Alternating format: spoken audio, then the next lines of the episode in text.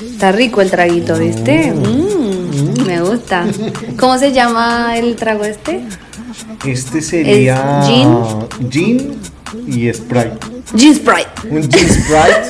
un gin Sprite a, a lemon style.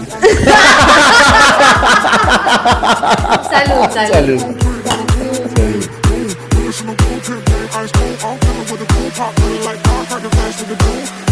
Estamos hoy con el tema mundialista porque por supuesto que estamos metidos en la onda futbolera y esto trae creo que muchas cuestiones muy interesantes y muy profundas para hablar.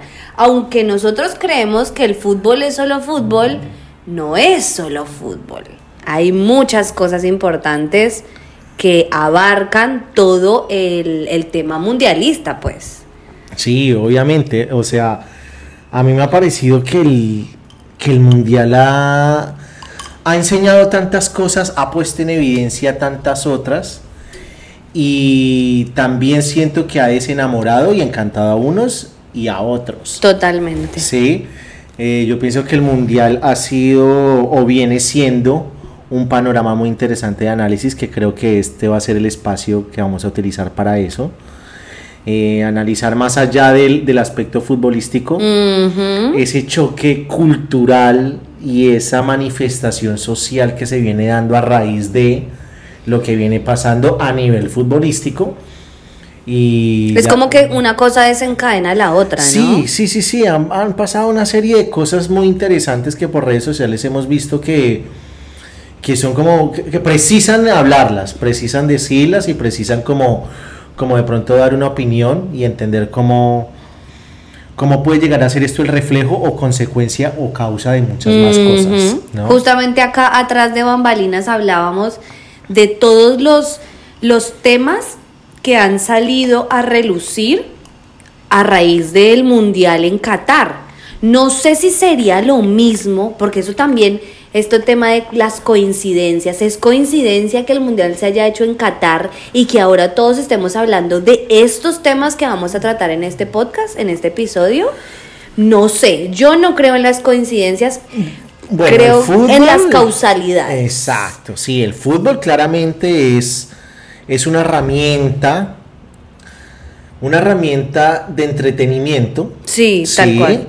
Que desde mi opinión eh, se pone en los momentos muy, muy estratégicos, o sea, a nivel de tiempo y espacio, el mundial Y en momentos políticos. y en momentos políticos y económicos muy importantes para la humanidad, precisamente siempre arrancan esos momentos. Digamos, venimos de una recesión económica después del COVID.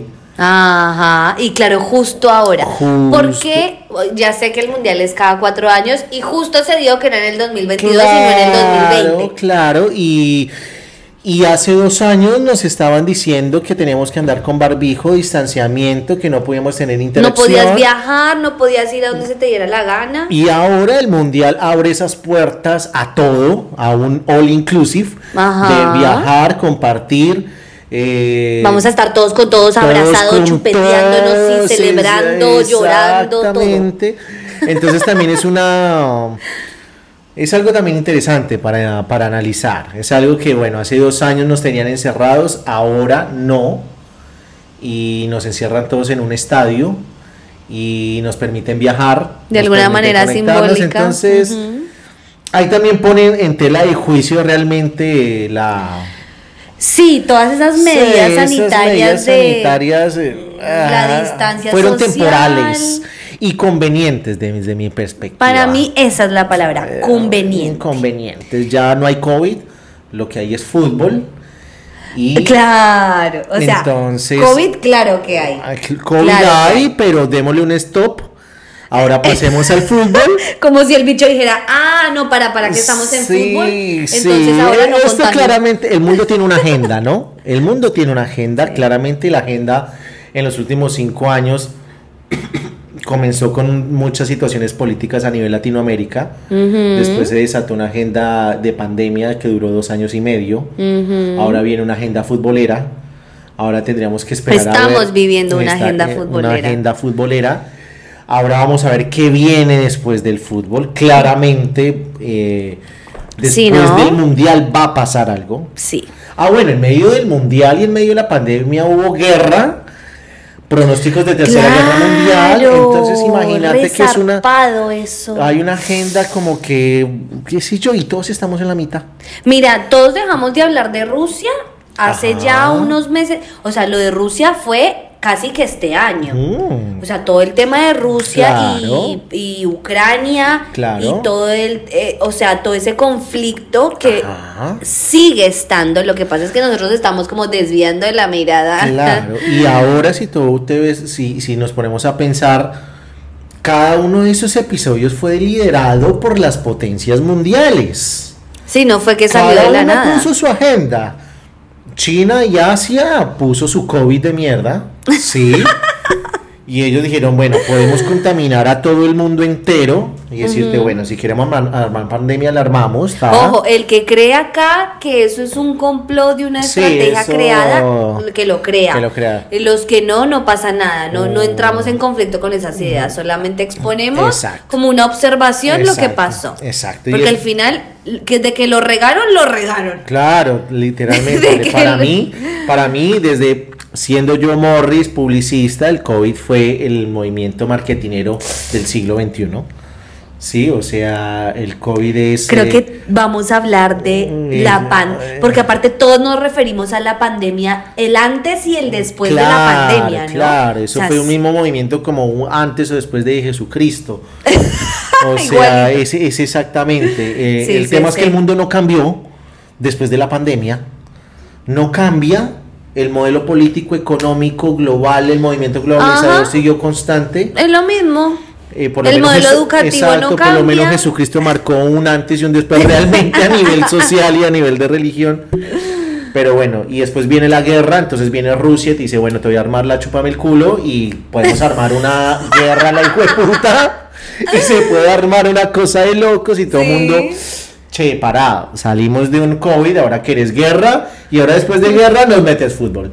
Entonces... Y eso hay muchas cosas que, que, que ocultar Claro, ahí, ¿no? y- Y, y fútbol con los árabes, que primero que le a los árabes le chupan huevo el- el Entonces, fútbol. árabes son los que tienen el gran poder capital. Pero ahí está la luca. Ahí está la plata. Oh.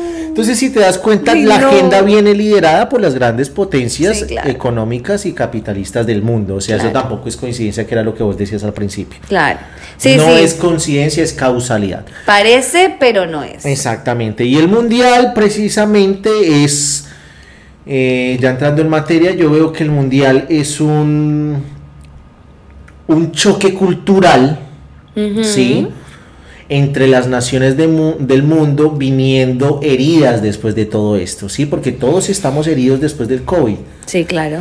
Entonces nos reunimos y nos juntamos todos en un mismo lugar en función de 11 pelotudos detrás de un balón. Hacernos los hermanos, los Exacto, pero no, necesariamente no hermanos. Tú ves en las redes sociales hoy en día que es latente el conflicto que existe entre una nación y otra nación. Sí, claro.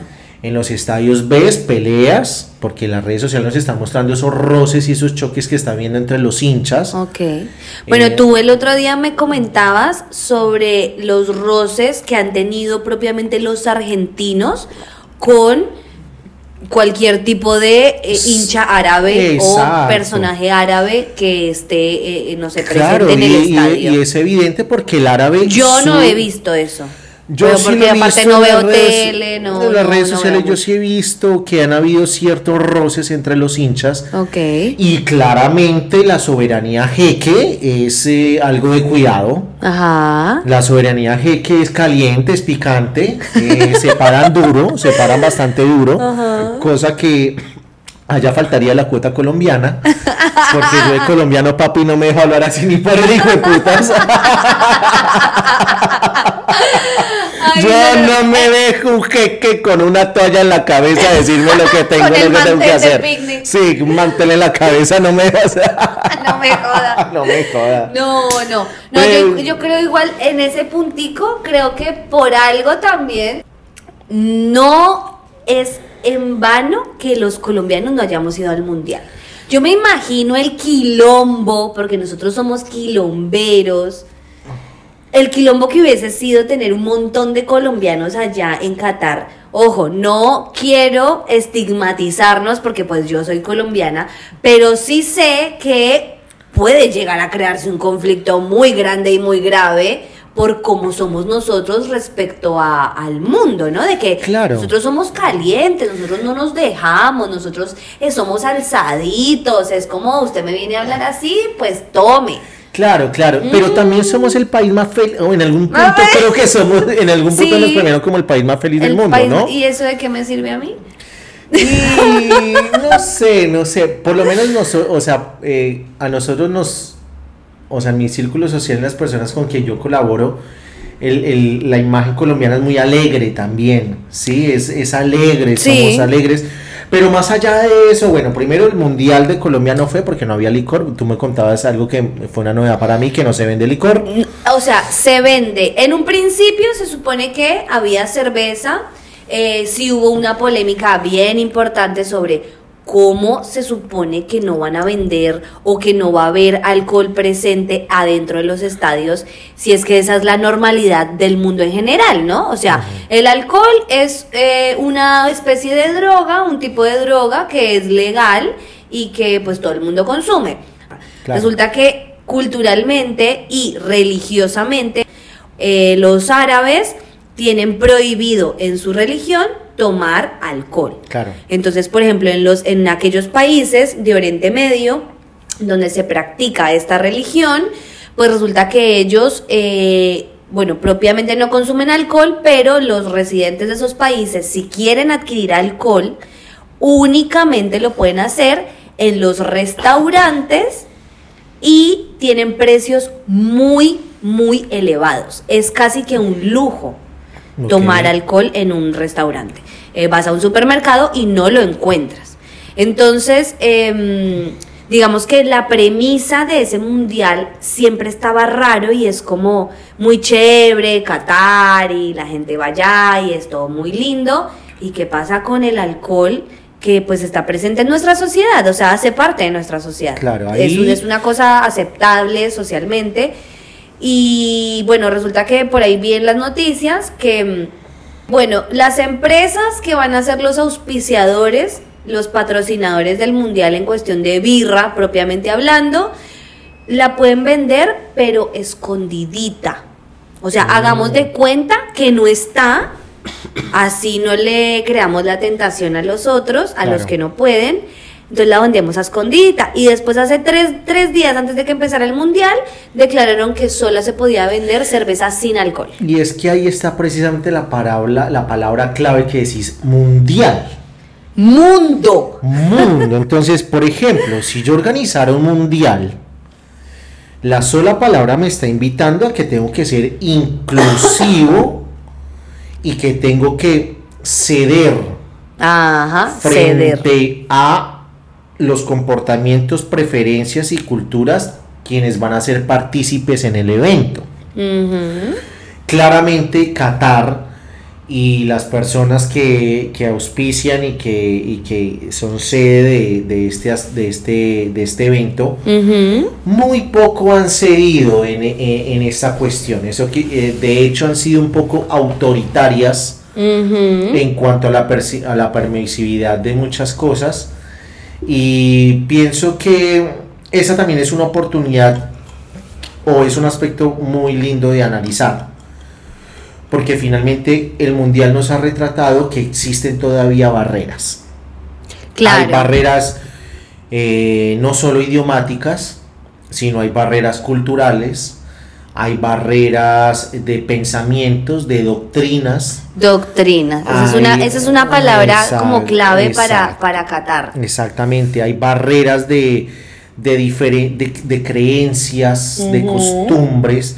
El mundial es el fiel retrato de que el mundial está dividido, Sí. no solamente por las naciones, sino está dividido sencillamente porque eh, cuando reunís diferentes culturas en un mismo espacio, cuyo motivo sea un tema futbolístico deportivo, puedes denotar que la sociedad hoy en día está muy arraigada a lo que la cultura en esencia te dijo que tenía que ser y lo que no es. Claro.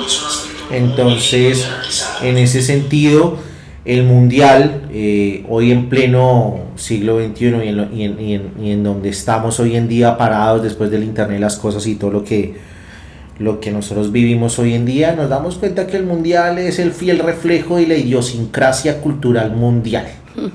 ¿Sí? Y también es el reflejo de la imponencia del capital.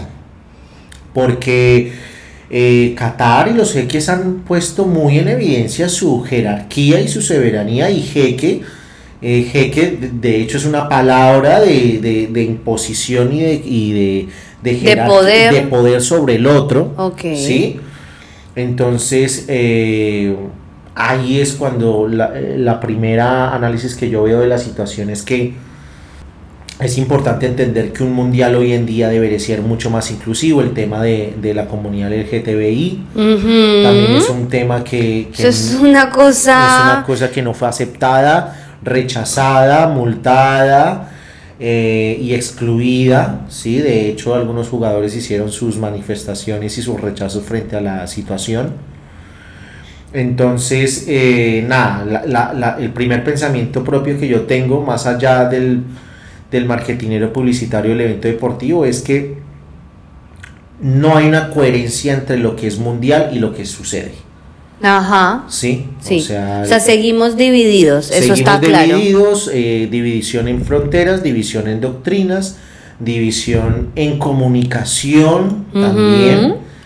Se nos muestra lo que conviene mostrar. Pero eso siempre ha sido así. Exacto. Pero es como que estas cosas, estos, eh, estos shows evidencian a full esto, ¿no? El poder que tiene la comunicación y el poder que tiene la, la, la ¿cómo, cómo sería? Como los que mandan para decir, esto es lo que quiero que veas. Claro. Obviamente que el que tiene la posibilidad de ir allá, yo creo que tiene como un poco más en primicia, en, como en un plano, eh, en un plano, como en un primer plano, Sí, ve cositas que tú y yo no podemos ver acá, porque tú y yo solamente vemos lo que ESPN o lo que cualquier canal de comunicación nos está mostrando. En cambio, el que está allá ve cómo son, por ejemplo, la otra vez estaba viendo que está rarísimo que en los estadios hay muchos hinchas.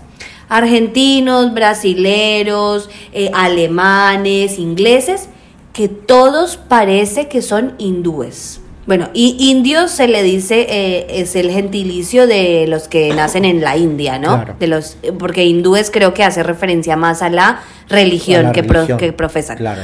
Entonces decía, qué raro, ¿no? Vemos a un montón de grupos de gente fisi- eh, fisiológicamente que tiene rasgos indios y son disque brasileños. Tienen toda la camiseta de Brasil. Un montón de argentinos, muy entre comillas, y son todos indios. Un montón de alemanes y son todos indios. Entonces, ¿qué significa eso? O sea, están trayendo hinchada de otros países haciendo como diciéndole tipo Corea del Norte, ¿viste? Claro. Tipo, vos ponete esta remera, vos decís ole, ole, hola, eh, te enseño tres o cuatro palabras en el idioma de la camiseta que estás representando y te hacemos pasar porque eres, que eres hincha de ese país. Obvio, y es que. Para hacer bulto. y Claro, ¿y cuál sería la inversión que tú tendrías que hacer para ir a ver el mundial? O sea, precisamente. Una plata larga. ¿Cuál es digo, el ¿eh? acceso que tiene la persona de estrato medio para poder ir al mundial? ¿Sí? Precisamente por lo que decíamos al principio, venimos de un COVID. Cualquier venimos de una persona no puede ir al mundial. Exactamente. Aquí también se pone en manifiesto el poder de la divisa, de donde tú vengas y la divisa que manejes también tiene una influencia muy importante Claro, la puedes moneda adquirir a- y poder ir a, a ver el mundial. Igual yo creo que es, este tema es, es especial para Argentina. Sí, Este, este además. mundial, este mundial es especial para Argentina porque a nivel ya futbolero hay una cohesión de equipo bastante interesante. Ajá. Entonces, el argentino normalmente sabe de fútbol. Sí. El argentino Pero porque sabe- es apasionado, porque lo vive, le gusta, Claro, lo goza. Claro, claro, o sea, lo siente, suda la camisa Ujú. y con el gran componente de que Messi está presente y que posiblemente, si no es que ya es un acierto de que es su último mundial. Sí, tú- tú, Entonces- tú me, tú me comentabas eso y yo te decía, ¿será que sí? Claro que el potencial, o sea, tiene potencial para alargar un par de años más. Claro. Pero con todo este tema también de, viste, cuando fue la Copa América, Claro. que era como si no ganamos la Copa América, qué sé yo, Messi se retira del fútbol, ganamos la Copa América y fue como, bueno, lo último que va a hacer Messi será sí, el obviamente Mundial. Messi, Messi siempre ha sido un y estamos especulando constantemente Claro. con Messi. Y Messi siempre, Messi, Messi siempre ha sido un objeto marketinero muy fuerte en los últimos tiempos a nivel eh, futbolero. No, desde que el tipo empezó con sus balones de oro y a ganar todo con el Barcelona, ya hace mucho tiempo, Ajá. o sea, más de 10 años, el tipo viene arrasando con todo.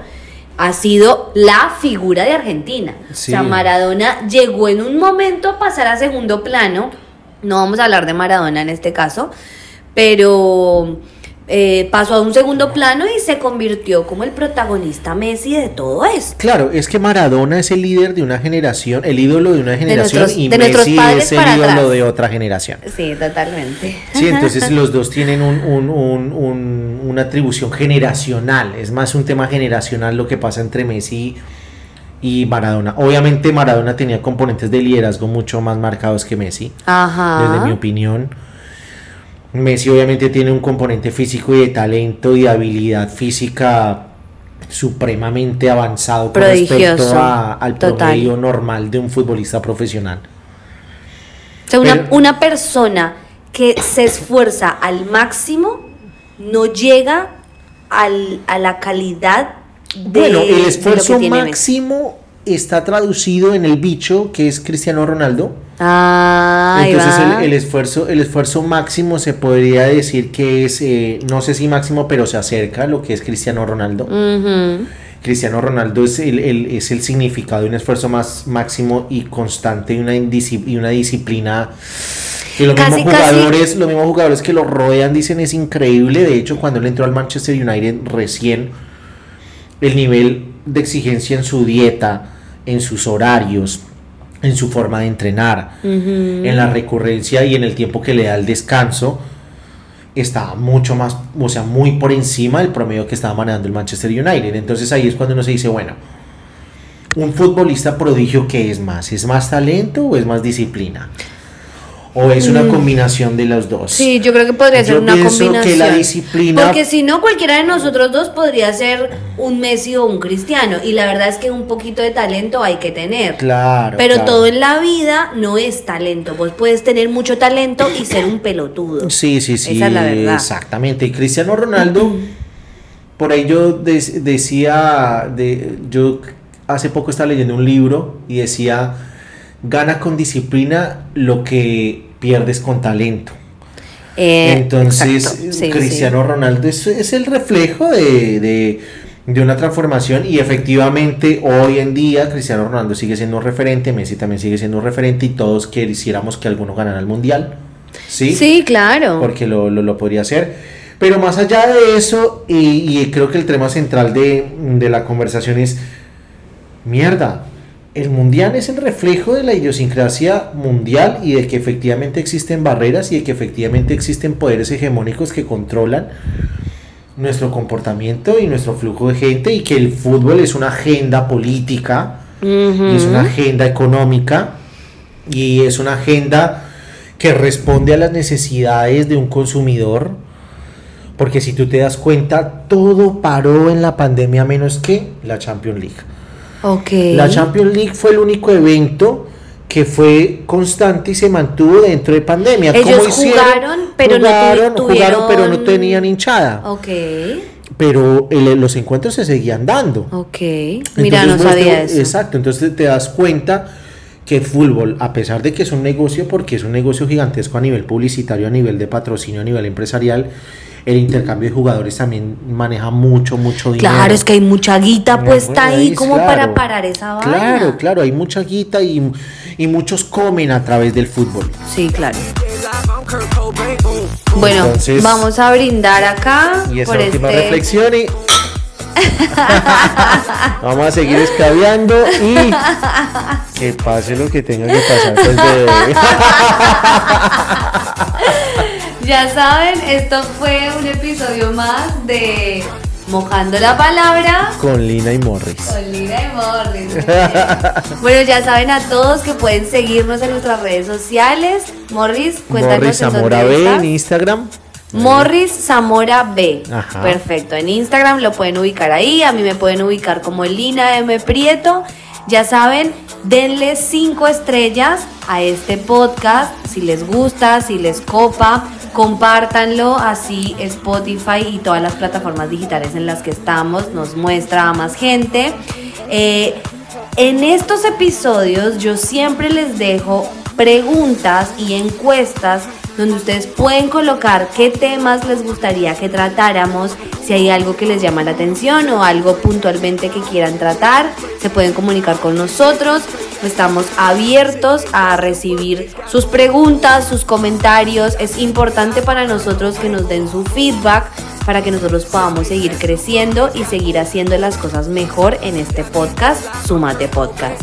Así que ya saben, denle like, compartan, síganos y bueno, nos vemos en un próximo episodio de Sumate Podcast. Muchas gracias, Morris. es pues, un gusto tenerte en esta sección. Sección, que venga ahora la acción. bueno, chao, un abrazo a todos. Chao, chao.